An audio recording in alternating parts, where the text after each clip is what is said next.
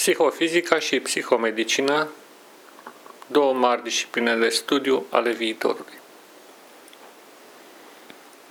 Astăzi am ales să visez puțin la societatea viitorului, la acea lume care va lua naștere când vom trece cu toții noua era, după ce Iisus Hristos va apărea din nou pe pământ.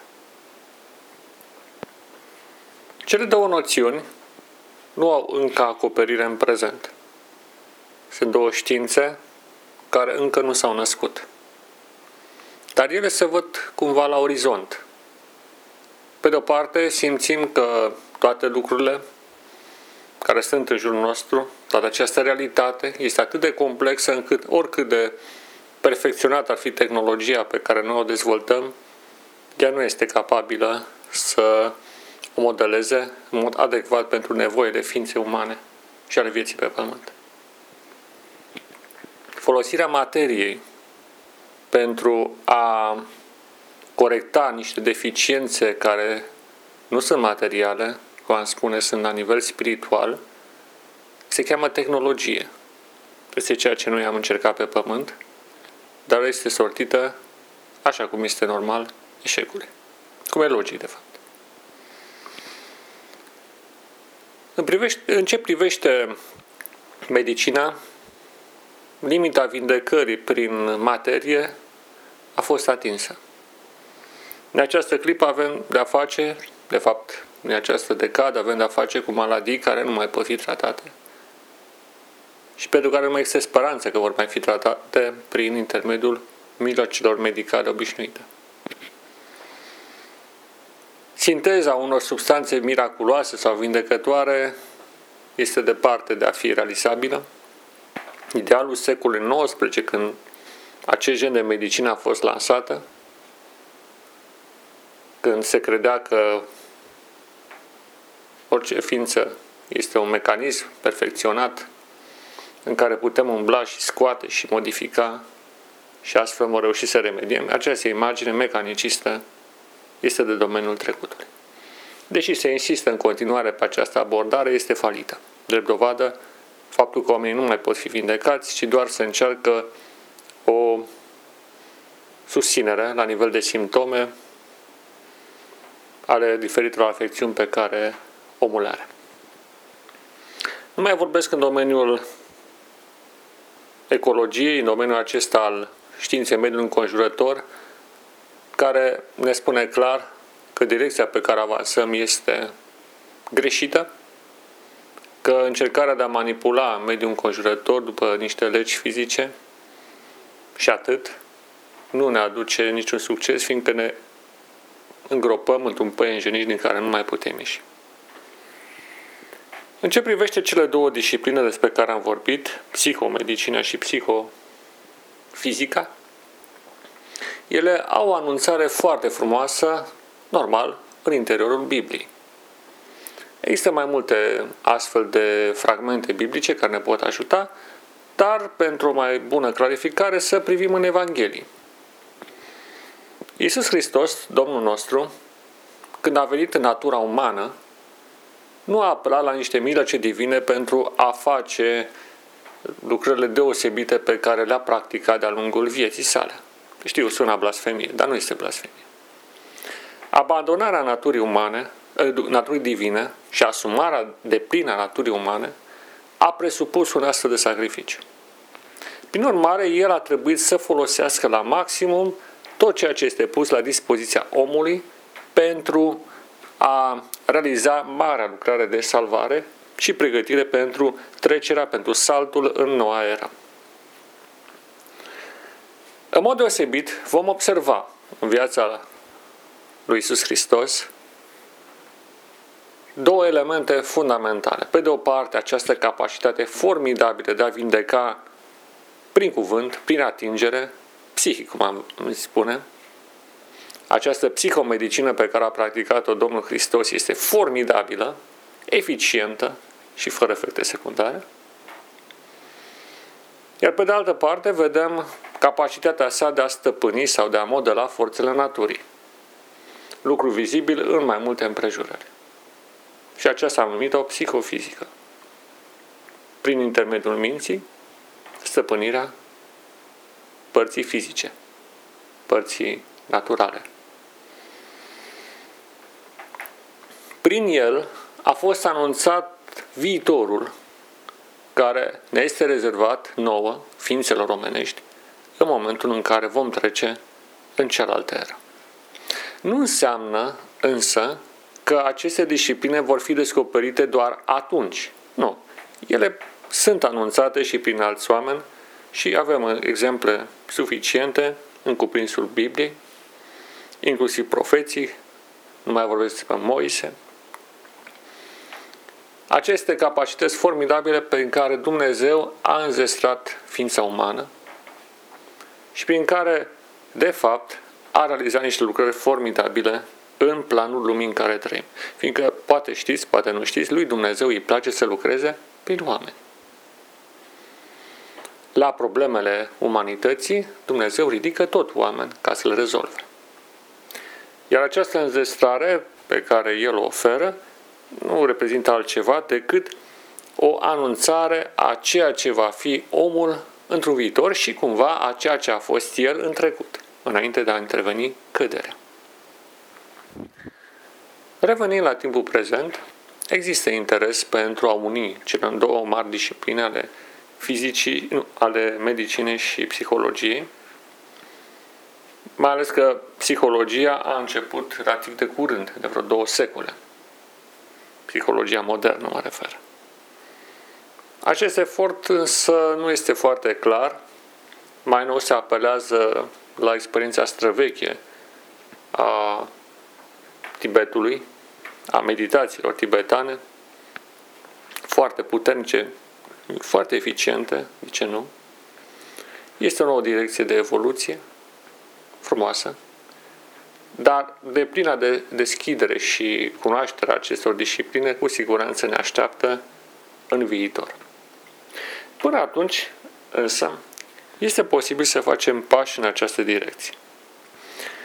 Zilele trecute citeam dintr-un mare herbalist, adică vindecător cu ierburi, cum am traduce în limba română, pe nume Steven Harold Buchner, unul dintre cei mai mari herbaliști din momentul de față, un om extraordinar, nu doar un vindecător prin plante extraordinar, ci chiar un om deosebit, cu o viziune formidabilă.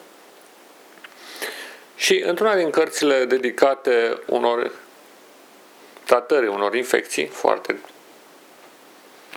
uh, unor infecții teribile care afectează umanitatea în prezent, făcea o detaliere a acțiunii plantelor împotriva bolilor.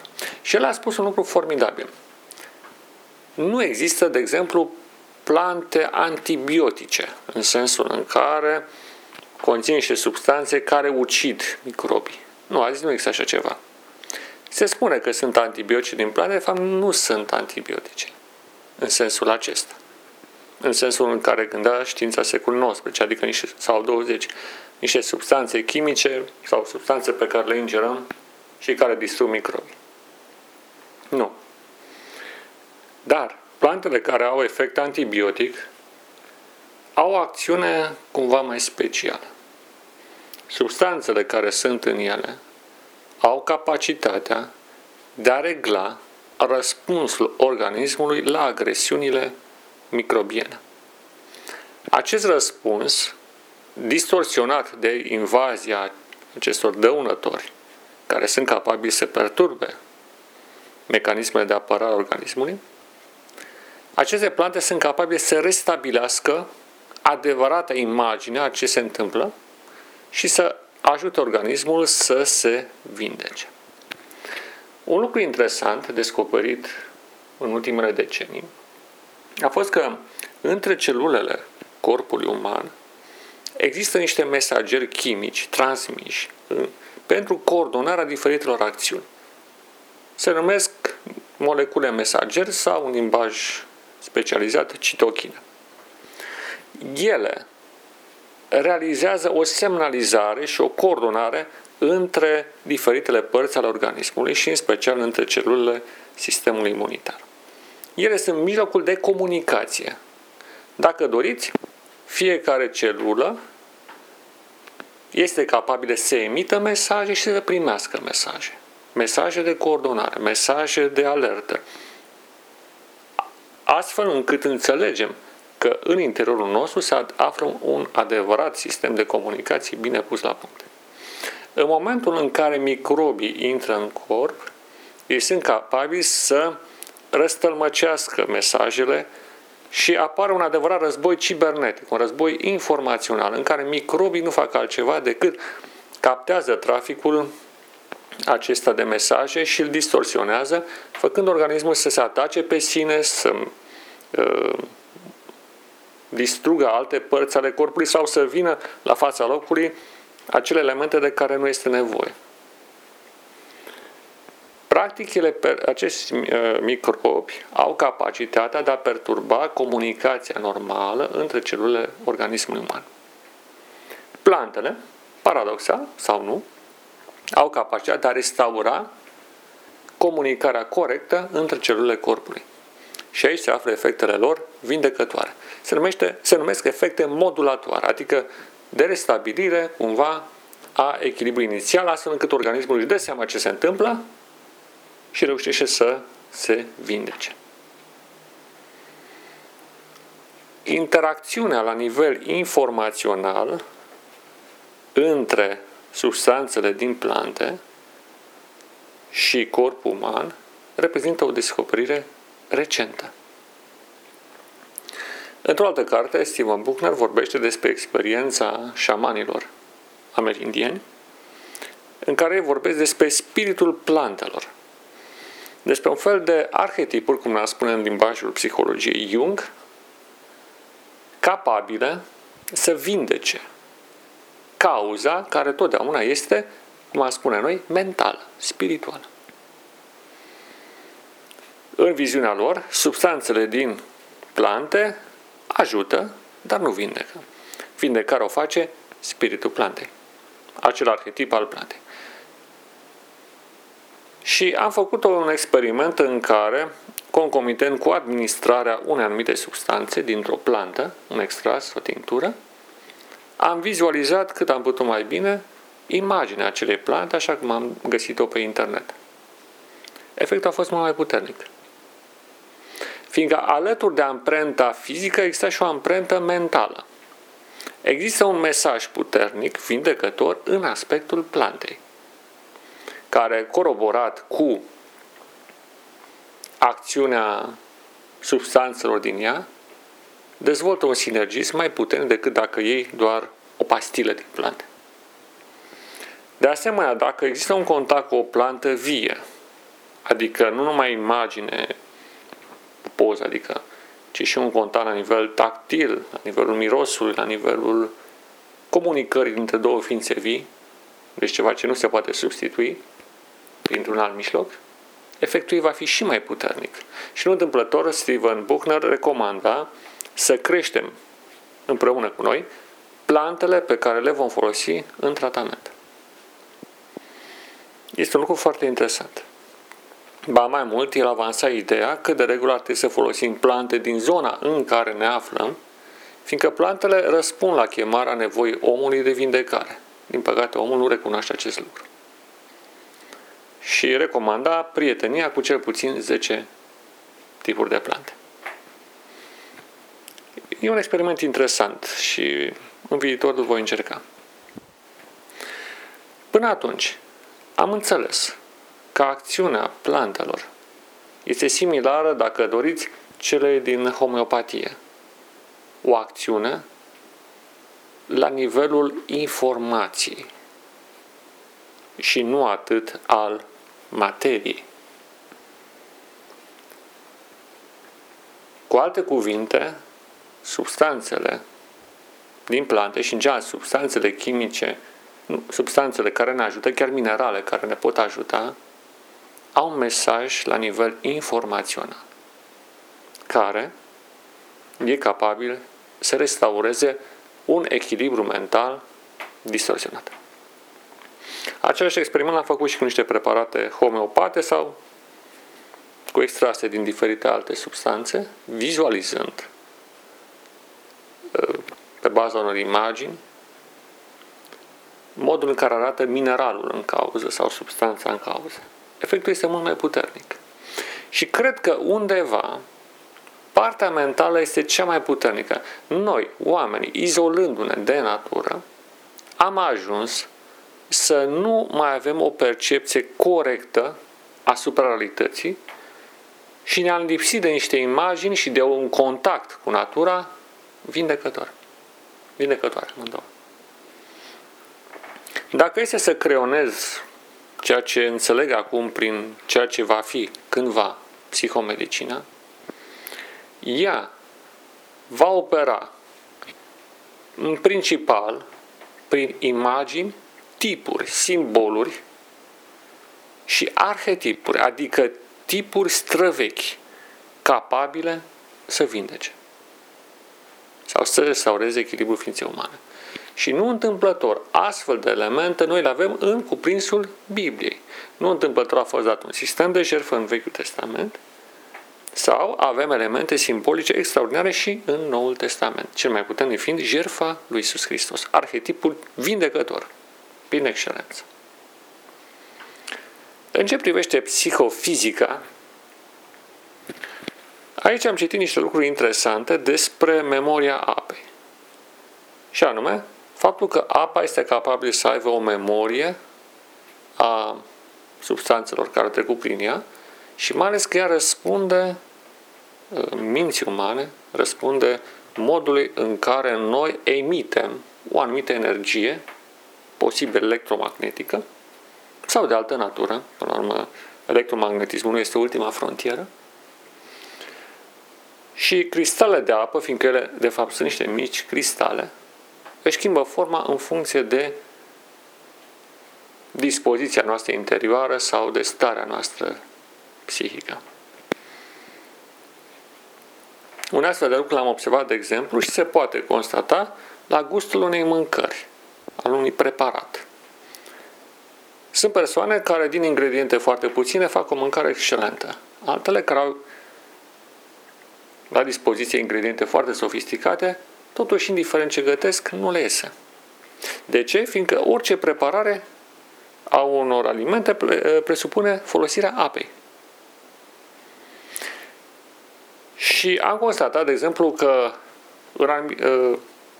la anumite persoane, de exemplu, prepararea unui unei mâncări, unei mâncăruri care presupune multă fierbere, la unele persoane fierbe mai repede, altele mai încet, folosind aceleași mijloace. Să nu uităm că organismul uman este compus într-o proporție covârșitoare, ceva pe la 80%, din apă, din lichide, fluide. Dacă există o acțiune mentală asupra apei, atunci există și asupra corpului, asupra ceea ce se întâmplă în corpul uman. Și nu întâmplător, gândurile rele o trăvesc la modul concret organismul. Gândurile rele emise în exterior îi o trăvesc pe alții. Sentimente negative și altele de felul acesta. Acesta este un aspect. Pe de altă parte, iarăși vorbim despre psihofizică, viitoarea știință a naturii. Se poate observa o interacțiune interesantă între cei care iubesc plantele și cei care le ignoră și evoluția lor. De asemenea, puteți urmări de-a lungul zilei cum așteptările negative creează oportunități negative, și sincronicități negative. Pe când așteptările pozitive tind să genereze niște sincronicități, adică niște uh, adică o derulare a zilei sau a perioadei respective în care îți menții tonusul pozitiv într-o direcție pozitivă, nu numai în relațiile între oameni, ci și ca evenimente care se întâmplă în jurul tău. De asemenea, și obiectele din jur reacționează cumva la mentalul nostru. De exemplu, dacă există o tensiune foarte puternică psihică într-o casă, este posibil ca lucruri, în mod neașteptat, să înceapă să cadă, să se spargă, pe când dacă există o atmosferă blândă, liniștită, calmă, totul să aibă în jur, să fie impregnat cu o senzație de calm, de liniște, care o preia obiectele astfel încât lucruri grele sunt făcute cu ușurință. Nu întâmplător la țară exista acele, uh, acea strângere a țăranilor când aveau de făcut niște activități în comun și povestind, râzând, ei reușeau să facă activități dificile în timp mai scurt. La fel se vede și în lucru în echipă. Dacă există o, un, o stare bună între membrii echipei, parcă lucrurile merg de la sine, dar nu e vorba doar de o stare psihologică, este și o realitate.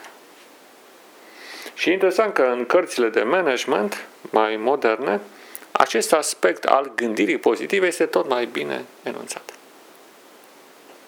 Nu întâmplător, vorbim de psihofizică, psihomedicină, o viziune pozitivă asupra lumii aduce atât sau favorizează vindecarea fizică, cât și găsirea unor soluții creative la problemele cu care ne confruntăm.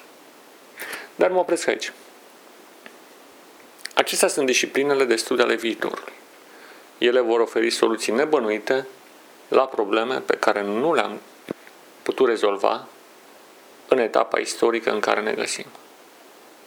Iar agățearea de niște mentalități ale trecutului, axate pe reducerea omului doar la nivel de materie, și ignorarea mediului înconjurător și a legăturii cu natura, inclusiv cu Dumnezeu, acestea sunt dovezi ale ignoranței care ne cauzează suferință, boală, îmbătrânire și moarte.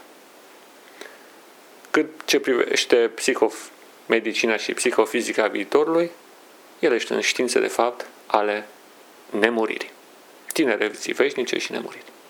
Dar vom vorbi despre acestea într-o ocazie viitoare. Până atunci vă doresc multă binecuvântare și Dumnezeu să fie cu dumneavoastră și astăzi